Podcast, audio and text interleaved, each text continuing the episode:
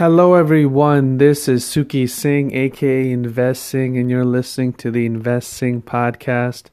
It is Monday, April 22nd, 2019, and it is Money Monday. Let's see what's going on in the financial markets today. First, we have oil spikes higher as the U.S. ends waivers that's granted that was previously granted to importers of Iranian oil, and the uh, oil was up about two percent on that news, and who knows, it could go higher because of this news.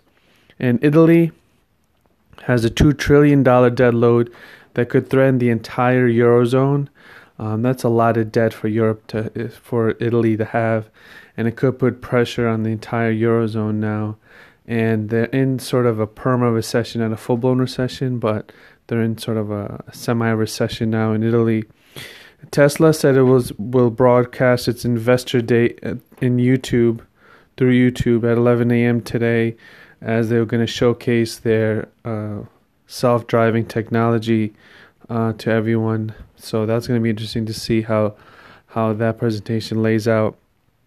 And this week's going to be really heavy with earnings uh, a really, really heavy earnings week as we have Halliburton and Kimberly Clark reporting today, and other tech names will be reporting this this week, such as Facebook, Amazon, Microsoft, uh, CMG's reporting, Boeing's reporting, Visa, and Amazon.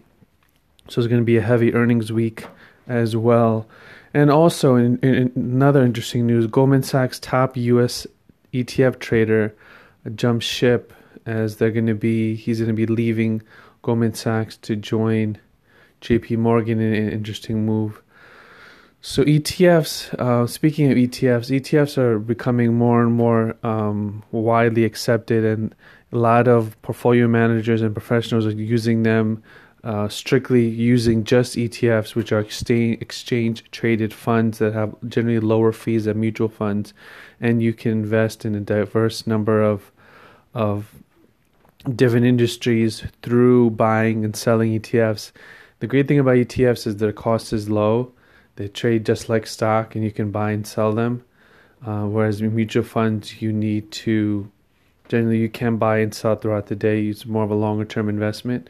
So a lot of portfolio managers are using these strictly instead of just buying individual companies.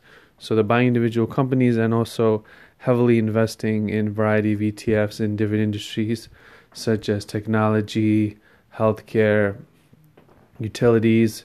Uh, some of the ETF names that are really popular are, the XLU, XLV, XLK. So definitely add those to your watch list as those are ETFs, very large industries specific ETFs that you can uh, learn more about.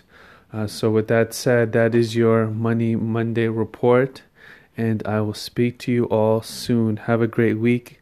Take care. Bye bye.